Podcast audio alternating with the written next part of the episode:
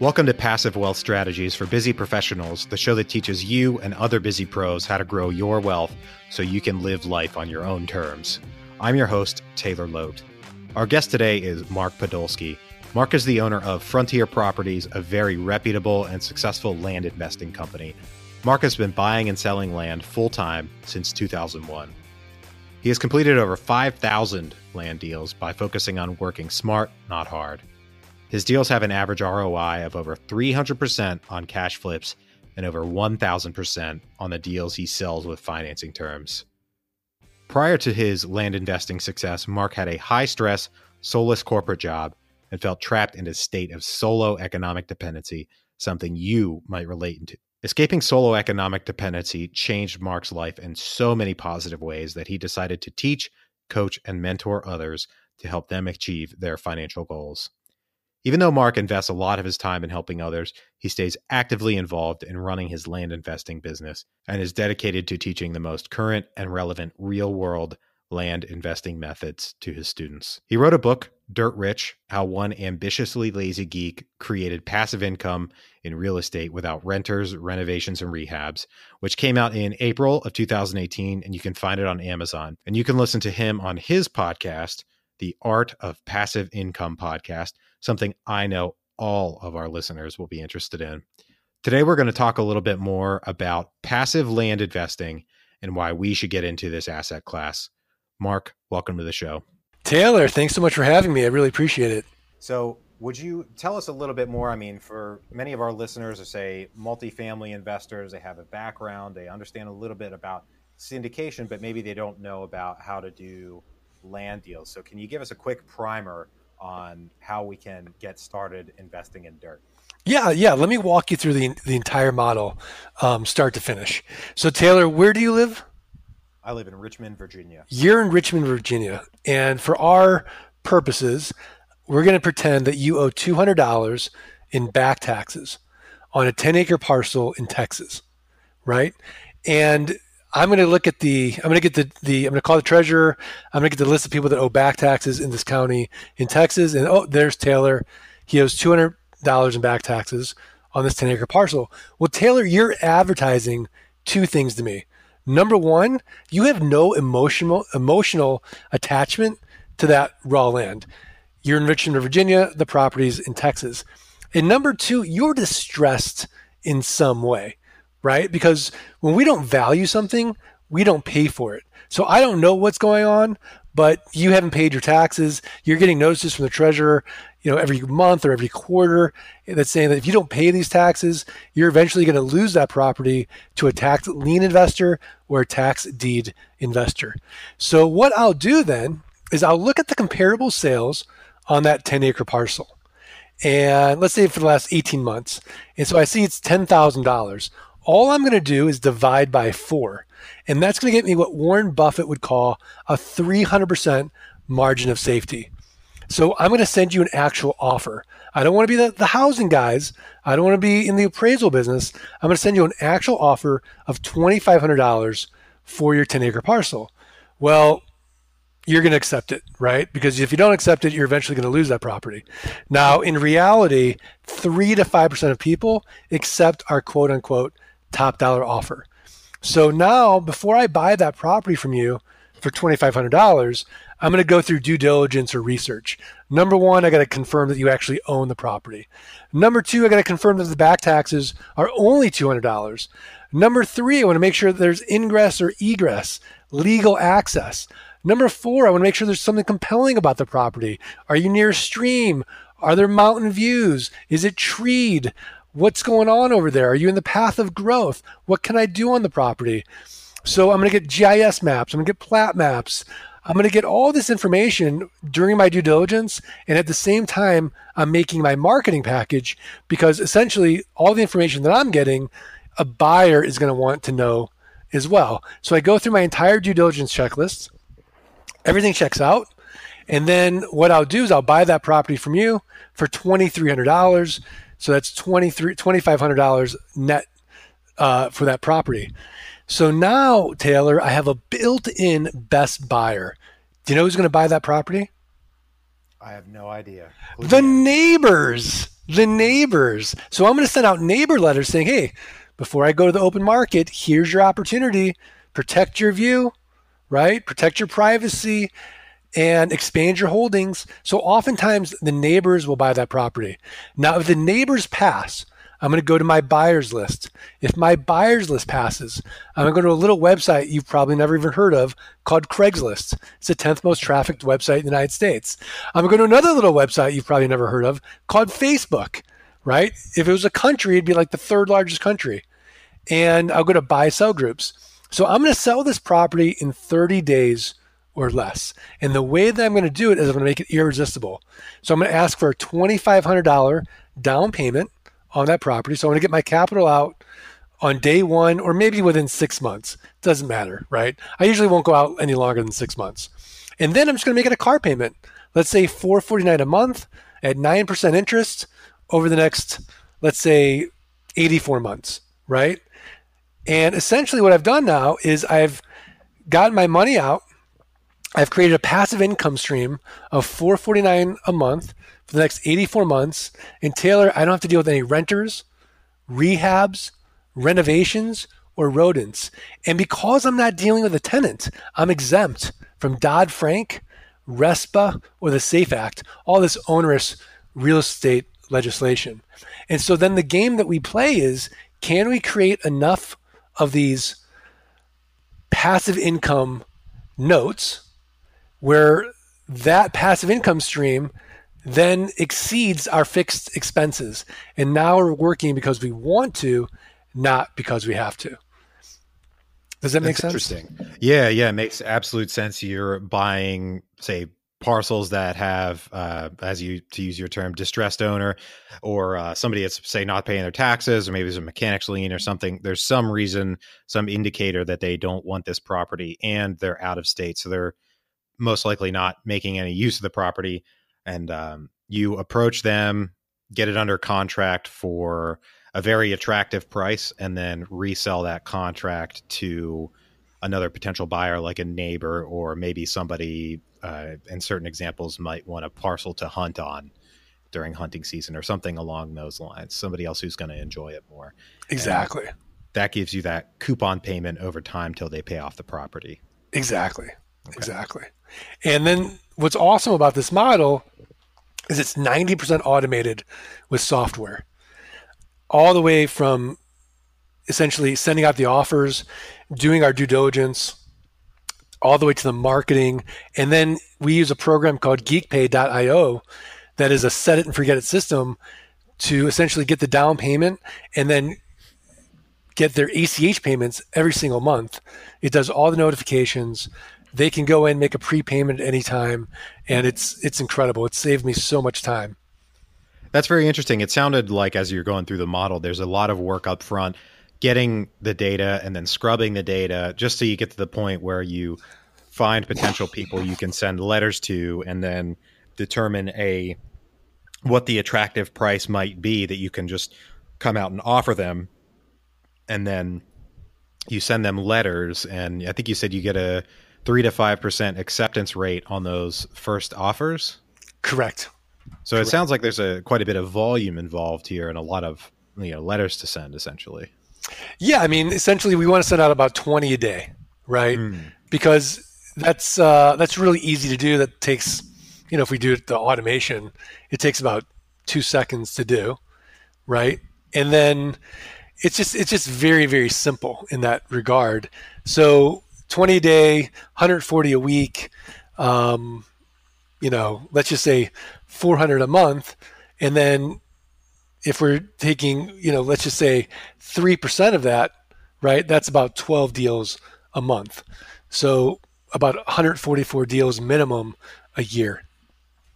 Interesting. So, can you tell me a little bit about what the automation looks like? When I think automation, there are tools that'll do things automatically, but then there are, and, and just, it's just a computer doing the work. And then there are virtual assistants. For example, I use virtual assistants for this podcast to do social media and editing and things like that. I mean, are you using virtual assistants to scrub the data? What does the automation look like? What are the nuts and bolts? Yeah, so essentially the first piece is getting a list.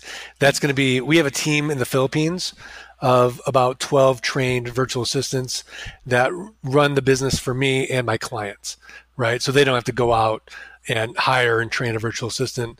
It's plug and play for them. So the first part is getting that list then it's scrubbing that list, and then it's uploading it into our proprietary software. So we've created the software for ourselves that's essentially dedicated to our business. We use an API with a company called lob.com. Lob then sends out the offer letters, and then when they come back out, we have our intake manager essentially screen the seller, right? Because sometimes the sellers will just want to call or talk about the offer. They just want to yell at us right? Mm. Sometimes they really want to sell. So the intake manager essentially makes sure that it's a real deal. Once the intake manager qualifies the seller, then that goes to our acquisition manager.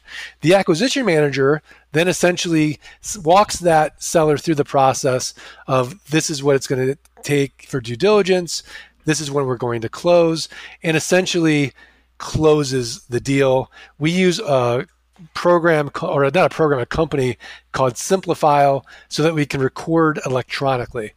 And so then we record the deed electronically with Simplifile. Now we own the property. Again, we go through and we have our VAs in the Philippines create the data for sending out neighbor letters. That is then automated and then it goes through um, the marketing piece, and then the software walks you through where are we marketing because we want the data of a Pareto principle, right? If we know that 80% of our deals right now for this county are closing in Facebook, then we really want to market heavily on Facebook. If 80% are closing on Craigslist, then Craigslist or our buyers list or whatever that is. So we really want to get good data like where is that property selling. Then once it goes to the marketing, we again have our virtual assistants um, essentially, you know, make us ubiquitous and do the marketing. We use a program called postingdomination.com forward slash the land geek.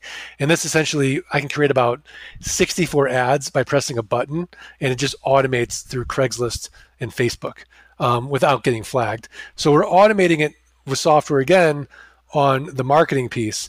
Now, once we start dealing with our buyers, that's where our intake manager is going to provide all the, the essentially the marketing package, get on the phone with them and close the deal.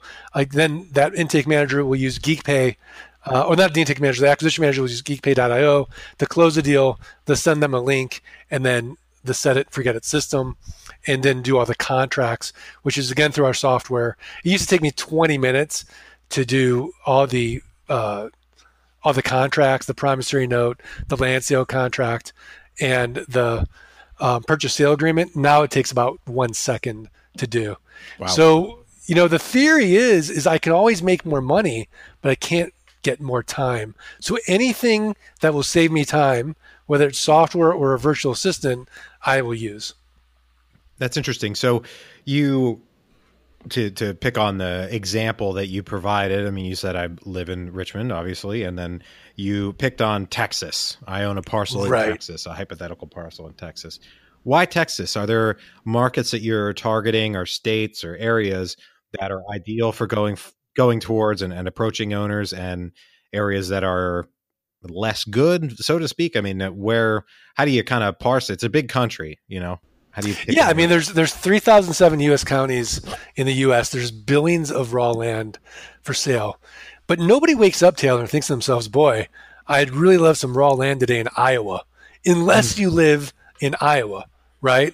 But this, you know, let's just say the Southwest, Arizona, Colorado, New Mexico, Nevada, Texas, California, uh, a little bit in the Northwest, Washington, Oregon right? And then Florida. That's really where we're going to spend the majority of our time. Yeah, I've done deals in the Midwest and I've done deals a little bit in the East Coast. But number one, if I'm going to do deals, let's say in Pennsylvania or New Jersey, I got to worry about Superfund sites. The due diligence in those areas is so much, you know, more complicated based on environmental issues than these pristine areas in the Southwest, West Coast, and the Northwest. Um, so we really want to focus on those areas. That's going to be our biggest buyer pool. Interesting. I grew up in Pennsylvania, so I'm certainly familiar with many of the environmental issues going on there. So that's a great example of uh, why you might not want to go to a particular area. Now, as far as the the bottleneck, so to speak, in this business model, is it you is the the limiting factor the number of deals you're able to get under contract, and then you know that you have a reasonably easy time finding buyers, or is it the other way around? You have a lot of deals that you just can't find buyers for these days. What would you say on balance the market looks like today? Yeah, so today it's really easy to sell and it's getting more difficult to buy because there's less distressed owners out there right? The economy's good, mm-hmm. so people are feeling good. They're either paying their taxes or they feel like, well, I don't need the money right now, so I'm not going to necessarily sell the property. Now, that being said, we're still doing deals. It's just a little bit tougher. Back in 2010, it was really easy to buy, but a little bit more difficult to sell right? Mm-hmm. People were more fearful. They wanted to hold on to their capital. So right now we have pretty good equilibrium, but I'm saying it's going to, it's tipping over into easy, way easier to sell than it is to buy. Interesting. So for the listener out there that's thinking, wow, this sounds great. I want to get involved. And how long is it going to take me to replace my, just to put a number on it, my $200,000 a year income from my job? If I want to dive head on to, into this business in my free time, continue my job, and eventually leave my job? How long is that going to take? It depends on the person, right? Like it took me 18 months. I was an investment banker for the land investing income to exceed my investment banking income. Uh, Scott Todd, it took him 17 months in three days. Uh, he was a Fortune 500 exec. Wow. Uh, and so it took him that long. Um, we've had a, uh, Mimi Schmidt. It took her three years, right? Um, she was um, she worked for the Department of Defense. She had a big job. She managed 150 people um, in their in their counterterrorism unit. So she, you know, essentially was working 60 hours a week, and when she could, you know, she'd work an hour to about a day in her land investing business. So it took her three years. Um, Rachel and Sean Mueller don't have kids. Uh, it took them about 16 months for them to be able to quit their software engineering job and sales job. And now they're traveling around the world you know, on their passive income and doing land deals. And that's the other th- great thing about this model is it's scalable. You literally just need an inexpensive laptop and an internet connection, and you can do it from anywhere in the world. So to get started, say people want to maybe explore or learn a bit, a little bit more in depth. You know, what's it take to say dip a toe in the water and give it a shot? Well, I think the best place to go is thelandgeek.com. And then, you know, they can download our resources for free. They can get the passive income blueprint. They can get our ebook, How to Avoid the Three Fatal Land Buying Mistakes. And they can also, um, you know, get a bunch of other tools as well. Um, they can get Dirt Rich on Amazon uh, and start there. Um, and then, you know, essentially just kind of doing a lot of research as well um, from there. But I, would say, you know, you'd want to learn the business from someone who's already done it. Like, you know, you know, if you're if I'm going to go up Mount Everest, I want a Sherpa who's already done it a million times, mm-hmm. right? So that's what I would say is is going to be the best place to go. Is, is get those resources for free and kind of determine if it's a good fit for you or not. Awesome. And what about for the folks out there who maybe have a couple, you know, some a couple bucks in their bank account. They don't want to start a new business, but they're interested in this as a vehicle to make returns. You know, as I read in the beginning from your your bio, you hit 300% to 1000% returns depending on the deal structure. Is there any space to get involved for someone who say has a couple hundred thousand dollars in capital to partner up with someone else who's exploring this model? Yeah, if you're an accredited investor, you can contact our office or email me directly. Um, you can email support at thelandgeek.com. We have a fund, um, and we would do that for them. Awesome. So we're going to take a quick break for our sponsor. Want daily interviews with real estate investors and none of the fluff? Go to bestevershow.com where Joe Fairless interviews daily real estate investors and entrepreneurs about their best advice ever. Go to bestevershow.com. So, Mark, what is the worst investment you ever made? So the worst investment I ever made was actually in your home state of Pennsylvania.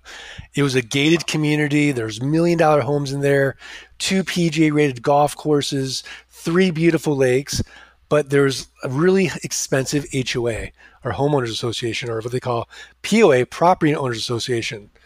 And so it's 2004, I think it's 2005, and I'm going in there and saying, look, you've got all these lots and they've got liens on them because the POA was putting liens on people that weren't paying the POA fees. It was overdeveloped. So a thousand lots. Then I go to the county and say, look, you've got all this dead money. Nobody's paying the taxes. Give me these lots. I will sell them for you. Essentially, I'm going to get you a new owner. They're going to pay the POA fees. They're going to pay the property taxes. And I'm going to make a little bit money in the process. So I'm flying back and forth. I'm negotiating with the county. I'm negotiating with the attorneys from the POA. We close a deal in 2006. Um, I'm paying like nothing for these lots, like 50 bucks a lot, right? Wow. But I bought them all at once instead of doing what I would say would be the smart thing to do, which would have been a takedown deal buy 10, sell 10, buy another 10, and lock them all up. But I wasn't using a mentor at that time because I was so full of myself. I thought I was the smartest guy in the room. So that was a huge mistake. And then 2006 comes around, 2007, things start slowing down. And then we all know what happens in 2008. And it was the first time in business that I really wasn't able to, you know, fulfill a promise that I made to these people. And it, it really was terrible. Even though I made a hundred grand on the deal, when I factored in my time, it's the first deal I ever broke even on, on that deal. Wow. Yeah. Not great. Wow. That's that's quite the story. That's that's a good worst investment. How about what is the best investment you ever made? So the best investment I ever made, um, essentially, I bought um, several hundred thousand acres from the railroad in Nevada. Um, it's a long story. It's a complicated story. But what I did was I took these 640 acre sections, I subdivided them into 40 acre parcels, and over like the next, let's say, four to five years, I made over five million dollars. Wow. How, how do you how did that happen? How did that come about? Where did you find that deal? So basically, you know, just doing good research, um, I negotiated with the company that owned all that property, um, and they weren't interested in the land. They were more interested in the mineral rights. So we said, keep the mineral rights. We bought all the property. We subdivided it. We paid on average about 50 bucks an acre and sold it for 500 an acre. Wow. That's awesome. That's awesome. Yeah. That was a great deal. What is the most important lesson you've learned in your investing career? Humility. I mean, basically, you know, and I say this to my kids all the time. I don't know anything about anything, right? Um, I never think about my best deal. I don't think about, um, you know, how much cash flow we have coming in every month. I don't celebrate, right? I always want to stay grounded in humility and be open minded and constantly asking myself the Jeff Bezos question if everything's going to change, what's not going to change? And in my business, what I don't think is going to change is I don't think, I still think people are always going to want a real asset and they're always going to want a great deal. And as long as those fundamental principles hold true, I'm going to stay in this business. I mean, I've been doing it full time since 2001, but every day I want to stay, you know, humble to the fact that, you know, I don't know anything. And, you know, don't get sort of you know, I guess you know, is like pigeonholed by expertise. Mm, don't drink your own Kool-Aid. Don't drink my own Kool Aid, but don't also, you know, I've had my clients, same county as me, send out offers 20% less because they didn't know what the hell they were doing. Right? I'm like, wait a second, mm. they're getting better deals than me because they don't know. right? they don't know better. They don't know better. Yeah. You know, I yeah, like Jeff Axton did a deal. He got 640 acres for 15 grand. He flipped it for 150. That's wow. not supposed to happen. I would never even offer 15 grand. So just, you know, just being open minded and and you know, not being trapped my my own expertise. I certainly appreciate all those answers. Do you have anything else to add for the listeners? Yeah, I'd love to give them a gift. If they just go to thelandgeek.com forward slash launch kit, they can register for our $97 passive income launch kit course for free. So it's thelandgeek.com forward slash launch kit. L A N L A U N C H K I T. Awesome. I've got that written down and that will be in the show notes as well. Mark, thank you for joining us on the Passive Wealth Strategies for Busy Professionals show. Certainly encourage all the listeners to go check out your podcast, pick up the book. The by, by the way, the name of the podcast is The Art of Passive Income. How can folks get in touch with you? I think Taylor, the best place to go is thelandgeek.com. So, to all the listeners out there, thank you for tuning in. If you're enjoying the show, please leave us a rating in iTunes. That's a big help. Share with a friend, and we'll talk to you on the next one.